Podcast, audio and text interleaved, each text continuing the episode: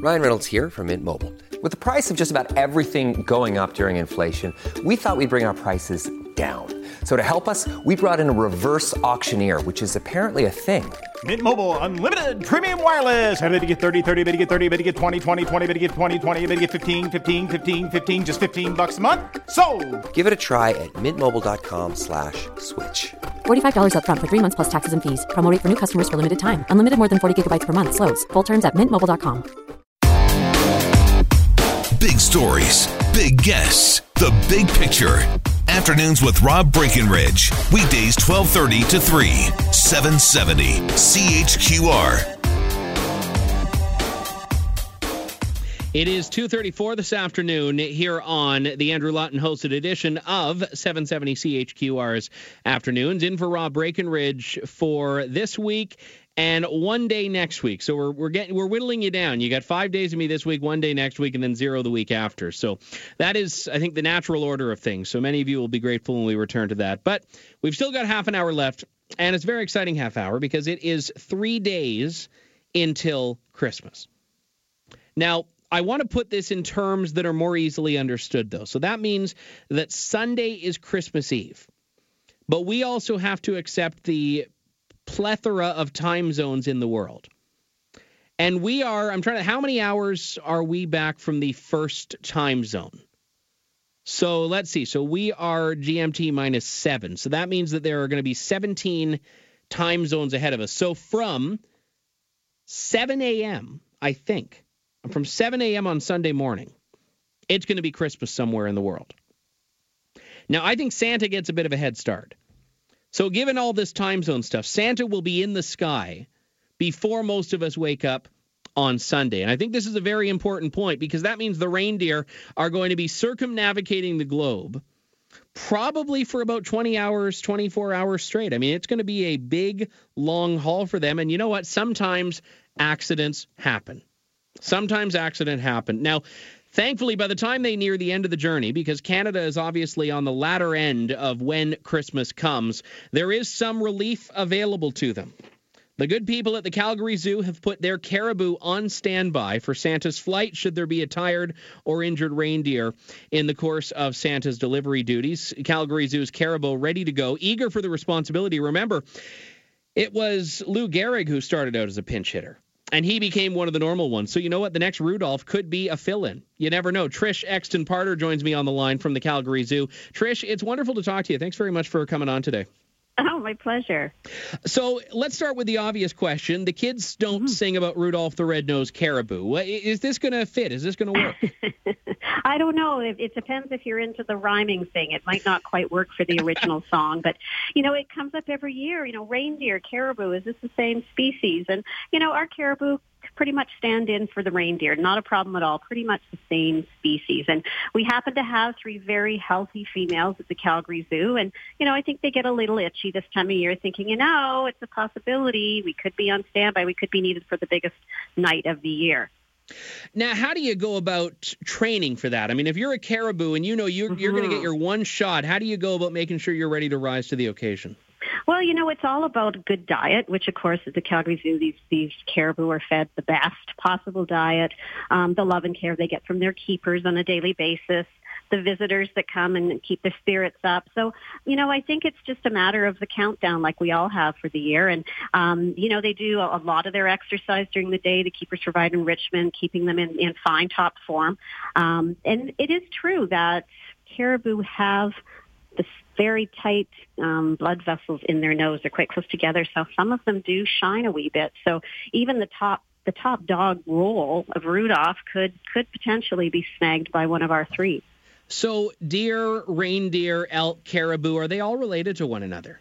Well, they're related. They're not all the same, though. But caribou and reindeer, you could certainly say, are are close together in, in species, and um, reindeer being more of a domesticated species. So um, our caribou have very similar physical traits, and, and so things like the way that they dig to find food, the lichen that they have under the snow, um, the clicking of the hooves, if you will, um, which oftentimes people we'll, we'll say they hear on the rooftop on the 24th. So all of these things really do come together this time of year, and I think it's kind of fun if kids want to come down and have a peek at our caribou and, and get a bit of an idea, you know, up front on what Santa's reindeer really do look like. There's got to be a level of strength to that. I mean, hauling the sleigh, but even some of the things mm-hmm. they do in carrying themselves around because they're not tiny animals. It's not like a, no. a, a, it's not like a white-tailed deer, for example, a, a, a, reindeer or a caribou, very large. So they do have mm-hmm. the strength. I mean, they're up to the task of carrying the sleigh and the presents on the team. Very much so. I mean, uh, caribou are, are very hardy, and uh, they are used to traveling great distances. So ours are in very good shape, and and you know, if if Santa calls, we're ready. Now, is there a, a, risk that one of the caribou might shine so much that Santa wants to draft them for Christmas 2018? Well, it's always a possibility, you know, and, and we kind of guide Santa our way anyways with uh, 1.5 million lights, and zoo lights. You know, when he's up there, he definitely knows where Calgary is, and we help with that from the start. But uh, yeah, it's it's a possibility. We could be down to two if he wants to take them into training full time. Now, this is not a, a, new phenomenon. The Calgary Zoo's caribou have always been eager to take up the task when needed. I uh-huh. understand. We have, we have. So, um, yeah, we have a little bit of fun with it every year, and uh, you know, why shouldn't they get a little attention? Sometimes some of the more high-profile, charismatic animals, you know, get most of the attention during the course of the year. This time of year, I think they deserve a bit of the limelight. Now, there's a young girl listening in whose mother just texted me and asked about the antlers, and I was wondering if you could weigh in a little bit mm-hmm. on on this because you've got females, and I, I know not all uh, species of females antlers uh, exist. Well, with caribou, uh, the male and the female actually have antlers, but the male shed them in the fall. So um, if we had male caribou at the zoo right now, they would not have antlers and just the female would. So technically, Santa's reindeer must all be females because I think in any of the photos I've seen, they've all had antlers. That's an interesting point because Dasher, Dancer, Prancer, Vix, uh, these are not uh-huh. names. They're unisex names. I think a lot of people assume they're male, but there's some girl power on that sleigh. well, this is it. There's lots of girl power. I think we could confidently say if we're following the rules and the facts of, of the species that, uh, you know, Santa's reindeer have uh, major female um, power here, female dominance in the, in the uh, entire troop. Now, obviously, people are going to be fascinated to learn that caribou are, are as similar to reindeer as they are. Caribou, mm-hmm. not just a, a Christmas animal, you've got them year round at the Calgary Zoo, though.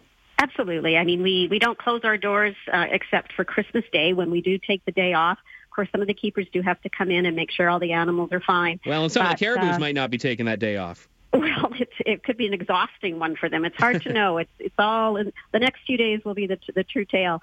But absolutely, I mean, caribou are are out in our Canadian wild section in the summer too, so people can see them year round. But uh, like I say, I think it's great if we get a little bit of extra profile on them this time of year. Now, I just realized I've been calling them caribous. It's at car- caribou is the plural, is it not? Caribou is the plural, absolutely. Okay. So how many species of caribou are there? Well, there's quite a few in Canada. The woodland caribou, uh, boreal caribou. There's a very amazing species of small caribou called the Peary caribou uh, that the Calgary Zoo actually was working with years ago that are far up in the Arctic and um, uh, very low numbers of those caribou. So we do have quite a number of species in our country and um, yeah, there are species that really are quite fascinating and um, very important to keep in the limelight. And I understand there are a threatened species as well for woodland caribou. They definitely are, yeah.